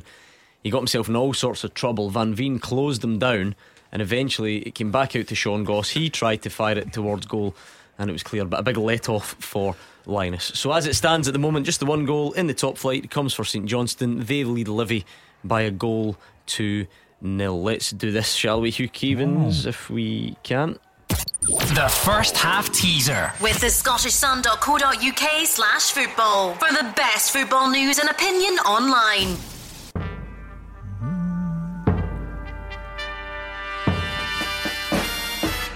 In case you've been on Apollo 13 and you've just landed, there is an old firm game tomorrow. The question is there have been seven non European players who have scored in a Celtic Rangers Rangers Celtic game since 2006 2007 and are no longer at either club. Name them. There have been seven non European players who have scored in a Celtic Rangers Rangers Celtic game since 2006 2007 and are no longer at either club. Who are they? Good question. I like that. At Clyde SSB. Send your answers in, please. We're looking for one tweet with all the correct answers on it, and you need to be quicker than everyone else. That is the aim of the game. So at Clyde SSB, let's see what you've got. Gordon DL, I can read your lips from here. That is not one of the answers, I don't ah, think. Is it not? I'm very surprised at that. Well, don't let me put you off. Maybe I, have I was them trying wrong. to help out my fellow colleague here, but obviously it's not happening. Hmm. I've got a couple already. A couple spring to mind. Right, Right, you should have played Yeah, in of them. course, yeah. Some of these, to Yeah. be fair. Those two there. Uh, one of them's there. Let me see if the other Yeah, one's there. Yeah, the you've got one's two. there, You've got yeah, two. yeah. Yep. Okay. Oh no. Oh what? Oh yes. Alex Rae's Reading side losing. Oh, that's massive today. To Barnsley, that is Five a big points game. in it. Oh, Yeah. that's a At huge game. the That's a relegation six pointer. Yeah. Remember Carlton Morris gone in? Which team did he play for? Carlton Morris played for. St Johnson. Nope. No, he did not. He played for Dundee Nope. United. Motherwell. No. That's Right, it's getting boring now. The Accies. So He's on did. loan, Oh, on loan from Yes, Norwich. so he did. I remember him. Uh, he now plays for Barnsley and he has scored. That is massive for Alec. Uh, don't don't worry. Uh, the seat's still very warm. I've just kept it nice and warm and comfy for him. He'll have, he'll have the video printer on celebrating though because his old team has scored. Wolves. Wolves have yeah, scored indeed. yeah. Yeah. I wouldn't be surprised if he's got a somebody to tell him that. He, He loves takes- Wolves. He loves Wolves. And he'll be happy to see Steven Gerrard losing now, I would imagine. 'cause Yeah. they play Villa today. So Keeps a connection with all his ex clubs, Alex, doesn't he? That's a bit like you, though. You're a legend down Dumbarton, aren't you? Dumbarton. You're not I've allowed- never been back to the Rock actually. You're not allowed past the city gates of Bristol right enough, but Oh, Oh, you no, were- you were no, terrible no. at well, it- eh, well, You got them relegated, I am the first to hold my hands up. I remember playing the FA Cup for Bristol City. An ambition of mine's to play in the FA Cup. First time away at Ewood Park, and I gave the ball away. Aye, yeah, well done. Thank and you. I gave the ball away in about ten minutes, and they went up and scored. And I that was the game I got substituted. But sixty minutes, and I got. I mean, cheered off I'm by the Bristol fans. I, I'm, su- I'm surprised it only took you 10 minutes to By get the, the ball way, away. that one of them ones you, you try and play it first time into the middle of the park. They picked up, scored. Oh, hope nobody noticed that, but they did. So you get them put out the it. FA Cup, and you were a big part of getting them relegated. Yeah, you wonder why you've CV. never been invited back down. his knees had gone by well. then. His I know. had gone. I wasn't really trying. Bristol City fans, if you're listening, I wasn't trying. Honest. you didn't see the best in me. They certainly didn't. That's You sure. didn't see the Wilson chop. I know. I know. And not many goals going in down the divisions either, I have to say. All goalless there in League Two for sure. I've not spotted many others uh, in League One. Partick Thistle Arbroath is massive, Hugh Yeah, Keevins. yeah, Huge, uh, isn't it? Surprised last night, you know. Uh, Sorry, hold that thought if you don't mind. Goal flashes with AspireGlasgow.com. Hibs nil, Dundee United one, and it's Ross Graham. What a time of it he is having. You've been following the story on here, I'm sure, on loan at Dunfermline earlier this season. Brought back, scored against Rangers, Scotland under 21s, and he scored a header from six yards to make it Hibs nil, Dundee United one. Great. The locals will not No, receive that no. too well. Shaun Maloney hasn't uh, pulled up any trees in Leith. Um, and he- minus Ryan Porteous, a player he's going to have to get right soon. A four game suspension, why the club appealed against his ordering off, is a mystery to me. Um, so Porteous has to. I don't think he's. act. A, I don't think he's the biggest miss, uh, Hugh. To be honest with you, uh, I think his biggest miss is his two lads that he's lost uh, in the forward line. He lost Boyle, Boyle, yeah. and he's lost Nisbet. Nisbet, yeah. You know, and I think that. And a- there is no Doidge then Yeah. added to that. Yeah, I think that's a massive hole to, to fill, and and I think that's where his problem is. That's why I've gone for. I like the look of Dundee United. I think they've got some good talented players there. Tony Watt adds a lot to them as well. So I went for Dundee United this afternoon. I fancy them to pick up the three points. Boy, Ross Graham, what a season! It's a great He's story, having, isn't it? Yeah, it's a brilliant story. I, I like that when I see young players who go out on loan. He's been out on loan to a few clubs, you know, to gain a wee bit of experience because the, that reserve, well, reserve league's non-existent now. You know, you play. You play um, at a different level nowadays when you're younger than you did when I was coming through. But he's went sampled Did a you few ever go different on clubs. loan, Mark? Me, This Um, guy was a teenage sensation. he was in the United no, first team at really first 17. team. I never, When you meant to go on United must have been really bad in those days. What, did you go? Did you never go on loan at all to anyone? No. No, no. I almost went on loan to Leeds from Celtic. I, I told that story when I went down there and I did everything. Did the medical and sat in the hotel, met the full team. They had a game that night, and sat in my hotel room, waiting to go to train the next day. And I got the phone call saying, hmm, they don't like the look of that knee. Get yourself up the road.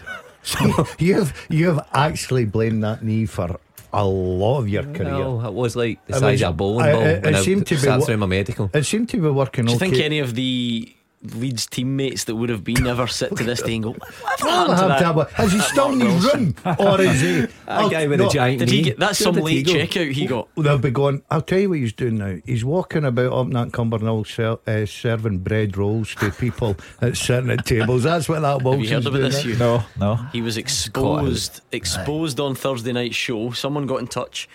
Uh, I think it was Glenn who sent me a message on Instagram. Well done, Glenn. And a video has appeared of Mark Wilson serving bread rolls to, Terrestrial. to fellow partygoers last week. He was at what was it again? Ex- try and even try and explain it. It was a Fawlty Towers Oh, interactive yeah, yeah, yeah. experience. Yeah, it was, it was great. me, It was yeah. brilliant. Yeah, but anyway, they, they put the bread rolls down in front of me as part of the show, and I, I got told to serve.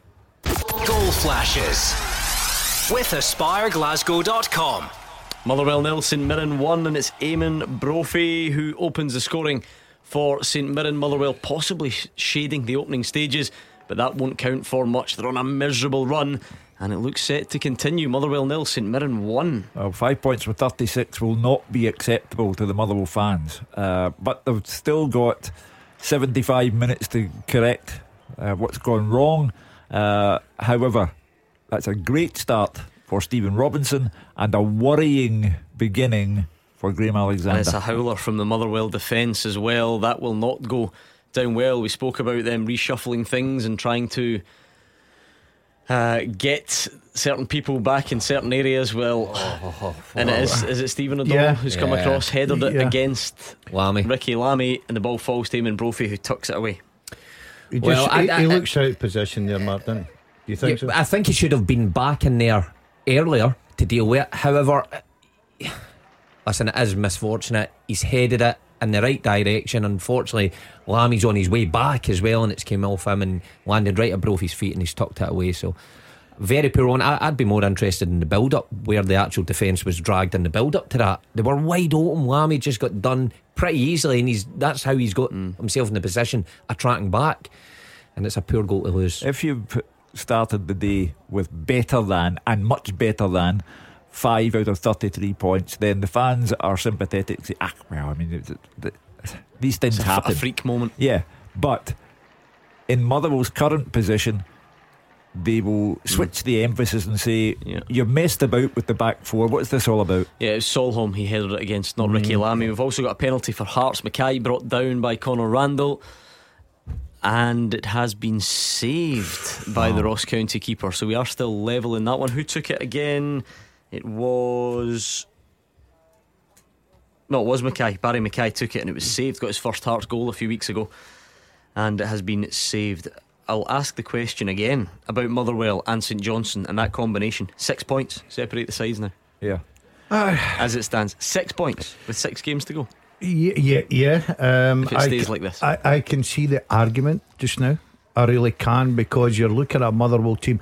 They got off to a good start. You've got to Yeah, say they- we they- were they very, have been the better team, Yeah, very, not- very impressed. But the, if you lose goals like that, Gordon, it just as a coach, as a, a- and supporters there, just absolutely kills you when you're chasing a result. Um, and it gives uh, you know St Mirren a lot of confidence. Yes, St, St Johnstone are leading just now against Livingston. Uh, if it's six points at the end of play, yeah, I'd start to worry. There's no other word to describe a team if they lose this game and it's five points out of 36. There's no other word applicable other than this is a slump. And, uh, you know, the, how do you correct the slump uh, when, you know, you look so incapable of doing it? Yeah, it's a shocking start for Motherwell. They had performed okay in the opening 15 minutes or so, but they are behind to an Eamonn Brophy goal. Dundee United are one up at Hibs, that Ross Graham goal. And St Johnstone one up at home to Livy. Hearts have just missed a penalty, so it stays goalless there. And it's goalless Dundee against Aberdeen. Danny Mullen just had a shot over end to end stuff, a decent game, but no breakthrough yet. Falkirk nil, Montrose one. Kenny Oh, Miller in last me. night. He will not be happy. At that Clyde nil, Peterhead one. Grant Savoury with the goal there as well. So goals starting to go in up and down the country. It's been a lively old I know, Ke- I know Kenny was in here and then made that long trip to Peterhead. He lost that one as well. I was going to say, I, I, I forgot what the score was. I was too busy the weekend. Oh, can't Sounded leave that hanging. Yeah. No, I, I Yeah, think, I was it think that- you I- I- absolutely can. I was at the All right. Hamilton Queen of South game. Of course, last week One so much speculation about which game you were going to go to. I went the over Saturday. to You Hamilton. didn't, you I didn't did. go. Yes, You I didn't. did. I spoke to the people at Hamilton. You didn't speak to anybody. Um, and I've got to say, I really enjoyed the game. Good result for Hamilton. Uh, good build up in the goal as well. Who scored it? Uh, the Hamilton lad, he was I knew it. I terrific. knew he didn't go. I, I can't remember his name, Gordon, but he was. It was a good finish, side foot finish, very composed. Queen of South looked okay. James, Um, James MacArthur. uh, Queen of South looked okay, but um, it was it was a good game, very entertaining. I mean, uh, He's a how detailed is that liar, isn't he? I know. You weren't there, That's and you've just made up that before. story. Do you know I something? think that's someone who's lied before. I, I, No I've, doubt. I've got to lied say, about his whereabouts before. I, I did. I did do a bit of research. Should get a Look- tracker on loo- him Looked up on his to see who scored the Hamilton goal, and I've completely forgot who Have, it have was. you have you ever taken a photo of Alfredo Morelos? Hugh, I never lie. I always tell the truth. well, that was one of the great moments in Super Scoreboard history. I laughed in my kitchen on Thursday night. It was a wonderful moment in this programme's history. I took a photograph of Alfredo Morelos. It was me three weeks ago. And it, it's just the, the way it played out. We tried to offer, like, but, but the, there's another photograph of him at security. No. I, I didn't know what to, really where to take that. Anyway, we've got one of these. Goal flashes with AspireGlasgow.com. Motherwell are level. Motherwell won, St Mirren one, and it's Sean Goss. Dean Lyness perhaps should have saved it if Motherwell uh, were of their own undoing up the other end. St Mirren might not be too chuffed with this, but we're level. Motherwell 1, St Mirren won, and it's Sean Goss on 20 minutes. You've got to say, in the balance of play in the first 20 odd minutes, Gordon, and Motherwell, apart Yeah, he from. didn't that- deserve to be No, behind. Not a a hundred percent. They've started well. Um, it's how you react for that goal, especially when you're under a bit of pressure, as we know. But um, it is a real good good goal. You got to look goalkeeper, Yeah. boys. Is Oh, that yeah. you know? You always give the goalkeeper stick, but I think it's uh, a well taken goal. Oh, well, hold on, what is happening here? Because you're the number one goalie criticiser. Yeah, I just went against the boys. I think the goalie's terrible. To be quite I honest think, with you. uh, from a St point of view, Stephen Robinson will be fuming. Everything about that goal. Look at when Mugabi gets the ball for the throw in. He just throws it down the line and Tait just jogs alongside. Oh my! Uh, I mean, it's cut back. The shot is okay. It's decent. It's on target. However, oh, the goalkeeper's got to save that. That's as simple as it comes.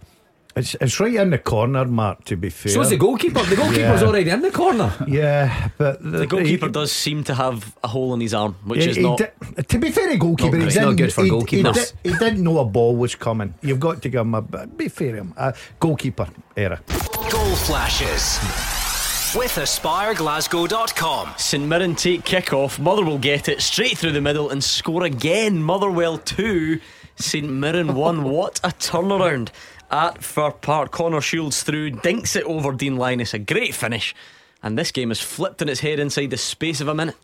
Well, I was going to say to you, that Lyness's uh, What a finish that is. confidence, yeah, brilliant finish. Lyness' confidence. He had that moment where he was too slow in getting rid of the ball and was nearly caught out.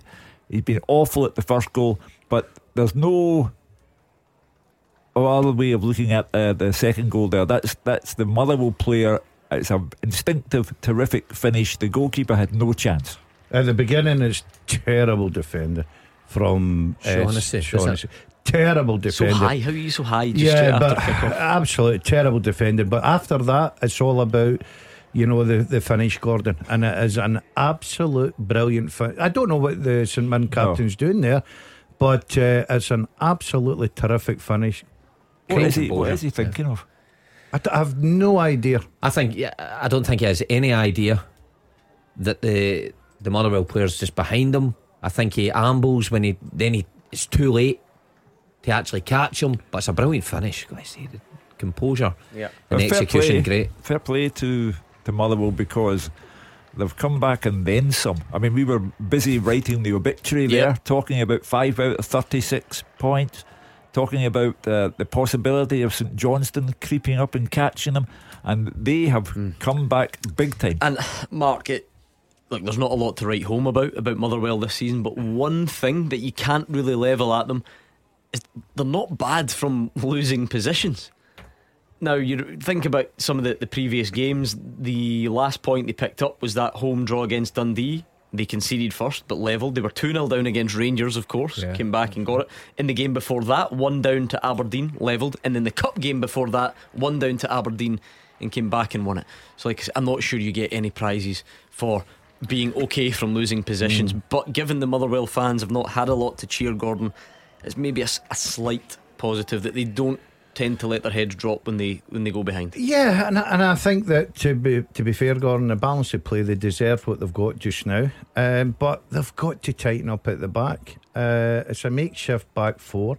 Obviously, Stephen O'Donnell playing out position at left back as well. It caused the first goal.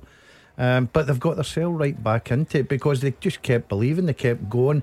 But they've got to make sure that they get the three points. That's im- they've got to stop this somewhere. How, 'cause it- how soon after kick off was that?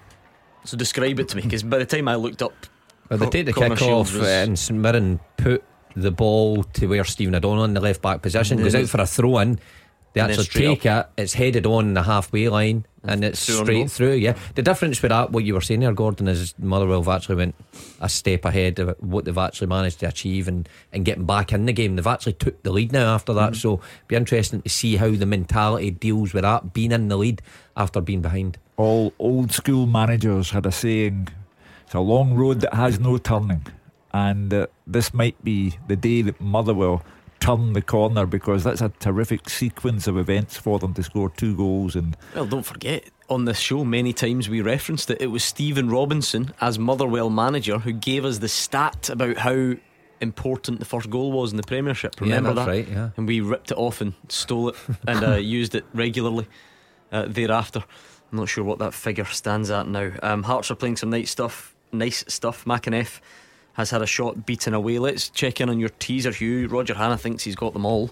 Roger Hannah. there have been seven non European players who have scored in a Celtic Rangers or Rangers Celtic game since 2006 2007 and are no longer at either club. Who are they? Right, let's do some wrong answers just to help you along the way if you are struggling. Uh, let's see, third frames throwing a few in. He's given it a really good go, I must say. He's also put in Ugo Ehiogu, No, not there. Cap for England, I think, wasn't he? Ugo Yeah. Ehiogu. Uh, he's also gone Marc Antoine Fortuné. Not Is he there. on your list? No. Okay, good effort apart from that, though. Third frame, some good names in there. I can see Miko has given it a really good go. Um, Carson's thrown some names, and I'll tell you what, most of you are close. You're in the right neck of the woods. Brian McFarlane, though, is another one who's gone for Fortuné. That's not on your list, no, is it? He's not. And Nizzy wants to throw in Emilio Izaguirre. You can throw him back out again. There we go. Keep them coming then at Clyde SSB. There's still time for you to get involved, so send all your answers over, please. And of course, we will have a Who Am I a bit later on. So just to clear up, um, Fortuné's French, so he's not on the on the well, list. Uh, Stenhousemuir nil Annan Athletic one. Tommy Goss with the goal there. Sean Goss scoring for Motherwell. Tommy, unrelated, I assume. I Mm. don't think they're brothers, are they? No, no. Um, By the way, what a season they've had. Annan, you think about it. You know, when I was at Brechin, and we hate to talk about that, Yeah, but so Annan we, were. I I- we love to talk Ah, about well, that. In fact. Annan were mid-table to, to bottom and always kind of in the mix there, but uh, sitting second in the league. They played Rangers. They, they showed, I think, fine against Rangers, but having a great season so far, right in the promotion. You guys would have missed this. Was it last Monday, maybe? No, last Friday, I think. We actually had an Airdrie fan on, and he wasn't that critical of your time in charge, believe it or not. Oh well, He That's- was. that's he was. first. He held his hands up, and when I put it to him, he said, "You know what? We we we ended up in a league with Livy, and look what happened to them." yeah. Some of the same players took them into the Premiership, never looked back. Inches away. That penalty shootout at Alloa, yep. Done us for the playoffs. Some game at Fir Park, Eamonn Brophy, who scored the opener, has now just hit the post. Maybe a bit of a bit of a sitter, depending how harsh you are. We'll get another look at it, but it's Motherwell 2, St Mirren 1. St Mirren might feel they should have been level. Brophy hitting the post. It's a lot more open than I thought this game would be. Yes. I thought this might have been a tight, cagey affair, but it's end to end. As Fraser Wishart said, you know, that that in that rump from fourth Dundee United to tenth Aberdeen, too many draws, and at kick off today, sixty-four draws. And I said we need conviction, And this is that's what better, we're though, getting. isn't it? Yeah, it's open. This is you're what right. we're getting. There, there, there does seem to be an awful lot of not wanting to lose games uh, at times, but Brophy does so well and just rolls Ricki Lamie. Oh, he does everything right. He- Gordon, he's so unlucky. He deserved That- a goal. Really, he he is I mean, so he- lucky. On one hand, he should score, but at the same Mhm. time, he's that inches away from a, a brilliant goal. I've got to say, I, I've not been impressed with the two defences so far at Fir Park, but all credit to striker Brophy. It's great play. He just rolls Lamie. He looks at the far post, gives the goalkeeper absolutely no chance. Very, very unlucky indeed, Gordon. But for me, if I was a manager and, and that's my defender, I would not be pleased with him at all. But he's a, he's unlucky not to put that ball in the back of net. Don't know why Lamie gambles So that he's going to mm. go on the right side. If anything, you give up that right side because you know you've got your cent- other centre half to step in and block it, and he just made it easy for Brophy. Unlucky, good effort. And Yeah, great St. Mirren should be yeah, even. Really good game. Motherwell 2, St Mirren 1, just approaching the half hour mark in that one. Uh, Oh. Dean Lyness, who He's I think he nightmare. gets the benefit of the referee's decision this time. Hmm. Um, he's not not looking wholly confident at the moment. He's he's looking a bit shaky, Gordon. You've got to say. I think he's got to be disappointed with the goal. Um, I don't see a foul Watching there. that one. No, no, no, no, Hugh. But then the minute the goalkeeper goes down, rubs your head, you're getting a free kick. You Chancer. chance. You wouldn't have got mixed up with goalkeepers, would you? Have? Never ever. No, No, I didn't you get- were the one didn't- that just kind of hung at the back post. I um I never really get mixed up with centre halves either, Mark. I was sort of a, just a, a nice player to play against. I just drifted about until the ball came in the box and then set about my work. How good would it have been to have. Because uh, in your younger days, you were, you were a bit of a runner, weren't you? I was speed merchant, man. But see, by the end, I would love if we had the old uh, stats, the tracker on. I'd love to see what distance he covered in a game. I, I reckon 4K. it would have been about. Uh, no, I'm going to be honest here. Probably about seven to eight k. I think that's been generous. In the first half or the second half? I, I've got to say, I started as an anybody. Yeah, a flying winger, we A know. flying winger, right? I could play either. I was really tricky, right By and the left. end, I I think you were walking around. No, uh, not at all, Gordon. I think you're being disrespectful to an absolute terrific goal scorer. You don't walk, you, you, you, you can't walk about and, and have the sort of uh, accolades I've had with goal scoring and trophies and winning things. You can't just do that. You've got to work at your game. Goal flashes with AspireGlasgow.com. The top six battle is heating up because Alex Iacovitti scored for Ross County to make it Ross County 1, Hearts nil. Remember, Hearts missed a penalty and they've been made to pay. They were the dominant side, but the hosts go in front. Alex Iacovitti makes it Ross County 1, Hearts nil. You see, I was going to turn these two in when Andy Halliday comes in here on Monday night. I was going to say the Dazzler and Willow both took you to lose, and look what's happening. They are losing. Mm. And Ross County's been one of the stories of the season because six weeks ago we're chatting about them, six, seven weeks ago maybe. Mm. Relegation trouble. For the majority of the season, the vast majority of the season, they've been the third best team in the league. Yeah. frightening. points wise. You know, you just you think that they had this.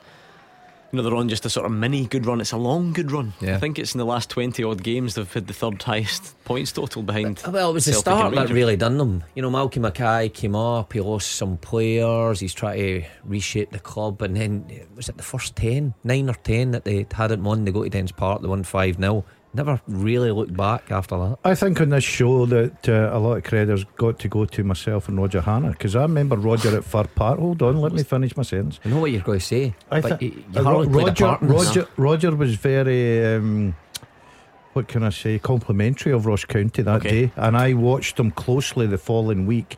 and I seen a lot of positives in them, the same as Roger. And from that day, we've backed him, and look at So the what- run they're on. So what's this got to do with you? So Roger Hannah told you that Ross County were good. You then started coming I on the show them, yeah. and just repeated what Roger Hannah told Not- you. not really, And not now it's, really. it's I- turned I- out to be true. Yeah, I think Roger and I took, you know, we, we were believers that Ross County could climb that league. I don't think many did. Well, they've almost scored again, actually. There you go. And, and there you go. What? They, they nearly scored. Uh, Charles Cook has hit the post. I love how you say you watched them closely. How closely have you watched Very them? Very closely. I, I looked at their tactics. Apart and from how Mark- Hungbo and Charles Cook, who's Yeah. been the real standouts? Iacovitti's been really good at the back.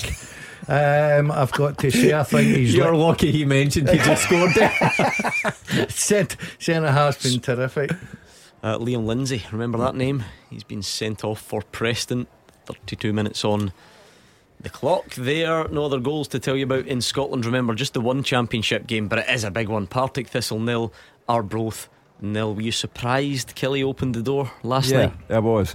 Uh, I thought that with the three-all draw that uh, Arbroath had against Raith Rovers last weekend, with Kilmarnock winning uh, against Partick Thistle, I thought, ah, it's turned now. It's turned Derek McInnes's way. Um, but Dougie Imrie is doing a terrific job at Morton, and they took the lead. Uh, Kilmarnock got back, got a draw, but it does open a door of opportunity for Dick Campbell and Arbroath today. It's still nil-nil at Firhill, but if he reduces the lead to two points, uh, still on for them to go up automatically. That's been so exciting. That like, it, I'm I'm with you there. I thought Killie were home and dry really, and it was just a formality, but it's unpredictable.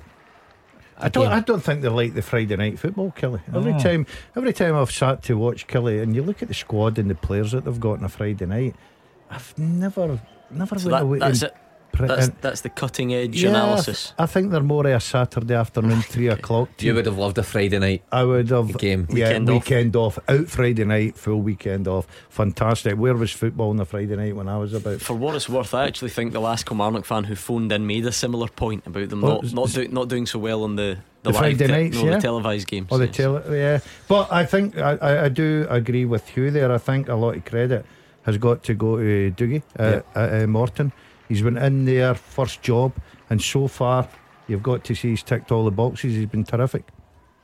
It's all happening then in the Premiership today. The only game that is goalless is David Friel's game. Dundee nil, Aberdeen nil. There'll be a big travelling support there, Hugh. They'll be getting restless soon, I would have thought.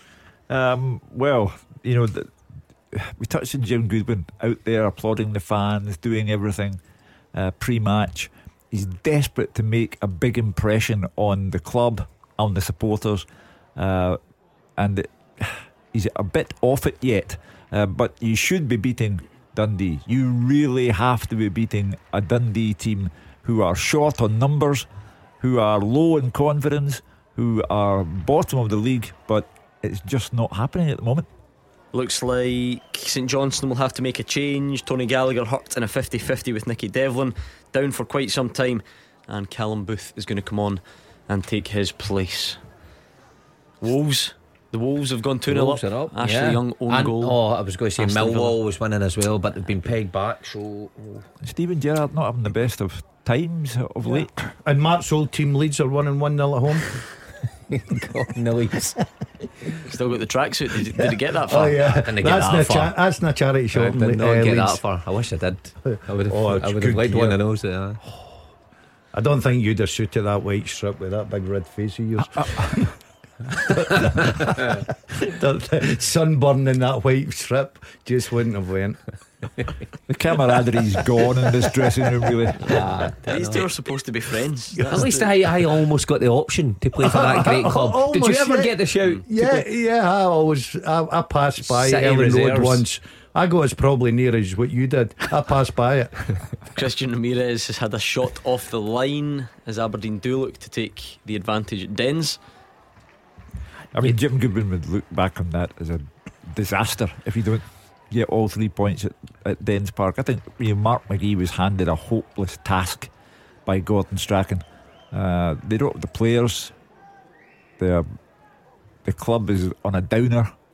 Um, so Jim Goodwin's got to be looking at that and thinking that's three points for us. Christian Ramirez does have two caps for the USA. Uh huh. You see where I'm going with this? Yeah. Yeah. Can he get himself back in the squad? No. Can we assume Scotland get there and face the USA, Iran, and England? What did you make Mm. of the World Cup draw, Mark? It's certainly interesting if we are there, but we've got an awful long way to get there first. Um, who wouldn't like a game against England? Uh, the US even throws up some intrigue in Iran. Well, who knows what they'd be like. Hold that thought. Goal flashes with AspireGlasgow.com. And it's a four goal thriller already at Fir Park, and we're level. St Mirren have scored again, and it is 2 all now. Motherwell 2, St Mirren 2. Just trying, there's a bit of controversy, I think. Now, McCarthy with it. Uh, Liam Kelly adamant he's been fouled at a corner. Ball bounces around, turned in, we think, by McCarthy. I'm sure Liam Kelly's making the point that up the other end, goalkeeper got a foul a second or two ago. Let's have another look at it. It's going to be in swinging, I think, from Jordan Jones. Goalies always claim, don't they? This is the thing. Yeah, yeah. Sometimes they get it too easy, Gordon, and, they And get- we've got one of these quickly as well. Goal flashes with AspireGlasgow.com. Barrie McKay scored for Hearts. It's been deflected in, so they're level. Ross County won, Hearts won.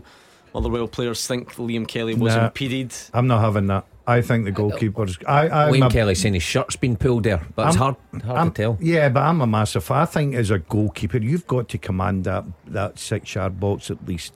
You know, I I'm, I think Hmm. mean, that's too easy. He's a me. wonderful shot stopper. He's not the biggest. I think everyone knows that. Does that play a part? That our team's trying to. Well, we're just we're just seeing it again here, Gordon, and um, I'm s- ah, no, that's I'm, I'm Nah, he's got lost. I think it's his own defender who's maybe got a wee forearm into his back there, and he thinks it's the yeah. I see your point yeah, there, Mark. Dean Uh, uh, Cornelius. yeah, Cornelius is just yeah laid an arm on him, and I think he thinks Oh, yeah, there's not much in that. is Brophy. there? Yeah, Yeah, Brophy's done nothing Brophy's done wrong. nothing. Good call wrong for the there. ref. Yeah, a set play. Um, th- this game, I tell you what, I'd love to be at for parts a thriller. Five, five half time, ten the winner by the looks of things. Both defences are absolutely dreadful. Um, but it's a good open game, entertaining. But both managers at half time, if this goes in 2 2, they'll be really asking questions of defending and obviously, you know, what's going on with their, their goalkeepers. And Hearts are level. Barrie McKay missed the penalty. He's now scored with a deflected effort. I cannot believe it. That was his first goal the other week there.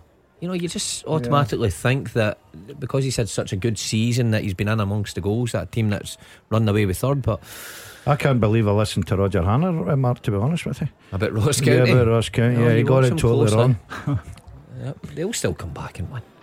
Right, let's do a two minute warning on the question, Hugh. For any stragglers, give us the question one more time, please. There have been seven non European players who have scored in a Celtic Rangers Rangers Celtic game since 2006 2007 and are no longer at either club. Name them. We'll reveal the answers and the winners in about two minutes' time, so get thinking quickly. At Clyde SSB, send your answers over. DL and Wilson, deep in conversation, trying to figure out. I've got a good one. I would have to say, in praise of Motherwell and St Mirren, there's never a dull moment in this game. It, it's terrific stuff, uh, and it, it's it's been a, a good watch. What's that? Yeah, it's been really good, hasn't it? Do you two want to just. Do you want me to turn the mics off and you two can carry on your conversation? You might even want to step outside and do it. I don't does know. that say? I don't know. That- I'm convinced this isn't a player, so I can read it. Let me see. no, no, no, don't read that out because that is, I'm telling you, it's one of the answers. Let me try and decipher what he's written. I was trying to give him shorthand. Who is Bogan? Bocanegra? no, that's not one. but you can't just write Bogan. I was trying to be. I'm trying to lean over and do a shorthand. so that's not one. No. East 5 0, Airdrieonians 1, Callum oh, Gallagher on 41 minutes. Good time to score, as they say, just before the break. Changes the halftime team talk. Flying Airdrie this season as well. The best Yeah. season since we were at the helm, Daz. Well, I was at the helm and you were in here. here. Aye. I done all the preparation work Monday to Friday, Mark. I think just standing there at the, the dugout, with your tracksuit on was the easy part. I told you, you- everyone, you found you in the cafeteria with a soup chatting to the guy who ran the gym. Yeah, That does sound uh, absolutely right. Yeah. Yeah, I was with his big shell suit bottoms on, and he's his PE teacher attire. Yeah, he doesn't talk about the time when I was on the training ground organising with him, making Players sure are saying to me, "Who's this?" Who's this guy putting the phones out? We've got a competition. coach. yeah, Anyway, that a day. Airdrie goal was the last one, the latest one to go in in Scotland. Motherwell flash a ball across the face, but no takers. I think it was Connor Shields tried to get there, has scored one already, and it should be a close end to this half because both sides have been back and forward. Defence is not on top, you have to say.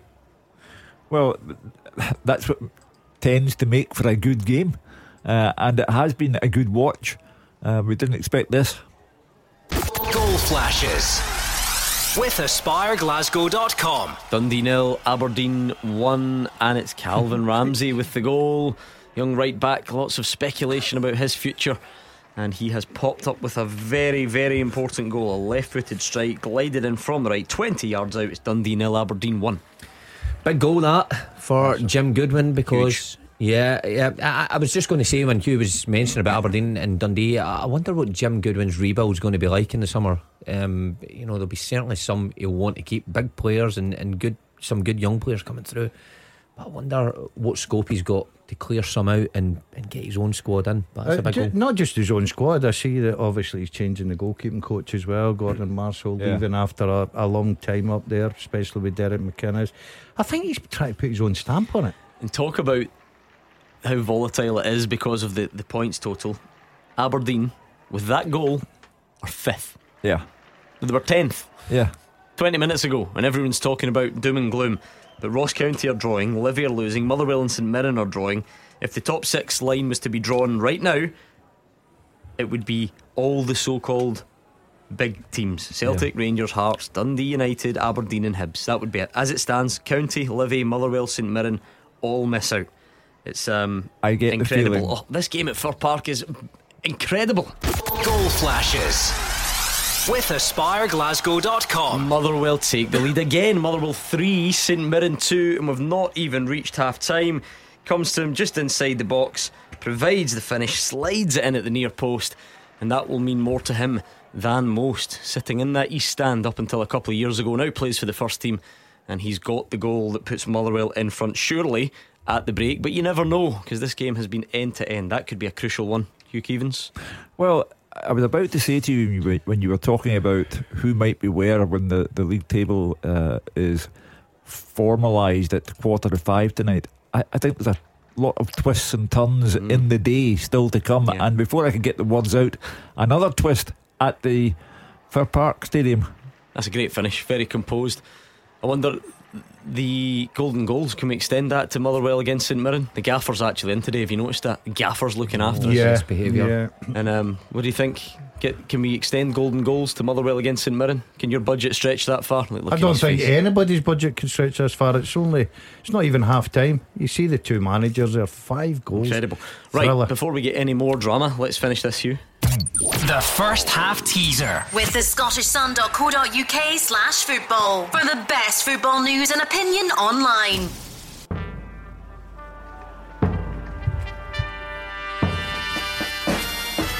There have been seven non European players who have scored in a Celtic Rangers Rangers Celtic game since 2006 2007 and are no longer at either club.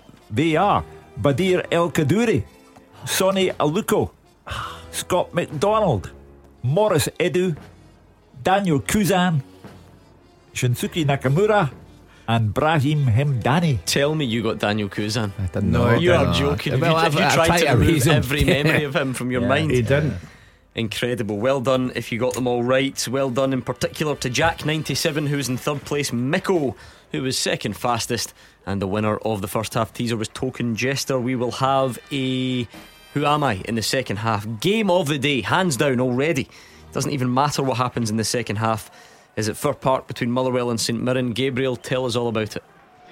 What a game here. It's 3 2 to Motherwell at half time. Both sides are going for it, and both defences are completely at sea. Motherwell had a bit of early pressure, but it was the Buddies who took the lead in the 14th minute. It was a basic ball into the box. Gordon called it a howler, and he wasn't wrong. O'Donnell headed it off Solholm, and it was an easy chance for Eamonn Brophy to tuck in for his seventh goal of the season. Thankfully, Graham Alexander's men weren't listening to you doom and gloomers in the studio, though. Uh, on the 20 minute mark, the game completely turned on its head. First of all, it was Sean Goss who levelled it. The ball came across. It was a right footed effort, uh, a good finish into the corner, but Dean Lyness in the St Goal should have done better. The Buddies, of course, had kick-off. They lost the ball, and there was some terrible defending. Kevin Van Veen just flicking the ball on and then suddenly Shields was through. He burst through one on one. He looked so assured and he had a lovely little dink over Lyness. There was nothing the keeper could do. In the 27th minute, Brophy could have levelled it. He smashed the post. He really should have scored, but it was great play as he rolled Ricki Lamie. It stayed 2 1 to the hosts. Uh, a couple minutes later, Stephen O'Donnell popped up in the box, had a chance, hammered it straight at Lyness in the goal to keep the scores uh, just the same, but it changed in the 38th minute. Uh, Liam Kelly was adamant that he'd been fouled in the Motherwell goal uh, from a corner. Perhaps it was a shirt pull, but Craig Napier was not having it, and it did seem that it would have been a soft foul if given. Uh, the ball bounced around, and it was pounced upon by Conor McCarthy to draw the score level once again. But then just before half time, Dean Cornelius, uh, the homegrown talent, burst into the box. He found the ball at his feet, and it was a tidy, composed, near post finish. So Motherwell are ahead and in control at the break, but this game could go either way. It's completely end to end here in North Lanarkshire. Thanks to Dazzler for reminding me. Can't wait for the second half. It's half time at Easter Road, and you had late drama, Fraser Wishart. We did late drama just on the half time whistle. Harry Clarke equalised for Hibernian, and what a difference a goal like that can make just before the break because the Hibs players were applauded off and it was just as the frustration for the Hibs fans were beginning to show, being very quiet all game, not really getting on the players' backs, but they were really disappointed with their team's performance because they started well, lost a goal to Ross Graham, and after that they huffed and puffed and never looked scoring. But up came Clarke playing at left wing back to equalise just on the half time whistle. That opening goal for Ross Graham came in 10 minutes. Callum Mulgrew, free kick from deep, wasn't clear. Picked that up with Tony Watt on the right, did really well. Just hung his cross up to the back post. Ryan Edwards headed back across goals. A really good finish by young Graham from six yards, but it was a looping header because there wasn't much pace on the ball into the back of the net. Dabrowski, no chance. Real blow for Hibs after that decent start. They did respond well. Sylvester Jasper did well on the right, low cross, six yards out and drink for somebody like Nisbet or Doidge. They of course are missing and no takers for Hibs. And after that, the game the game just dropped in its tempo. United comfortable, dropping off. Hibs making no real progress in the final third and no chances at either end as the game passed the half hour mark. Chris Mueller then got into a couple of good positions, wasteful for his final ball. And Hibs supporters, I said earlier, they were quiet, not getting on the players' back, but really worried about the lack of chances in the last third as another Jasper cross ran out of the park with no takers. In fact, United went closest to scoring in 37 minutes. Good play by Levitt, got to their byline on the right hand side, low cross, and Iskin hit the side net and the side post, uh, the, uh, outside the post at the back post. Wing back Harry Clarke then came into the fore. On his debut, decided to try his luck fierce shot from 25 yards, heading for the top right hand corner. Brilliant save by Siegrist at full stretch to tip the ball over. That was just a sign of things to come, and the equaliser came just on half time. Chris Cadden with a deep cross. It was poor defending by Liam Smith at the back post. He missed the ball completely, but great touch by Harry Clarke. Controlled it really well, and a low left foot finish powered the ball into the bottom corner from 12 yards. Just as Shaun Maloney was going to have to do some work at half time, he now has the game back in the balance. Half time at Easter Road, Hibernian nil, Dundee United 1. The winning team all season long. This is Clyde One Super Scoreboard.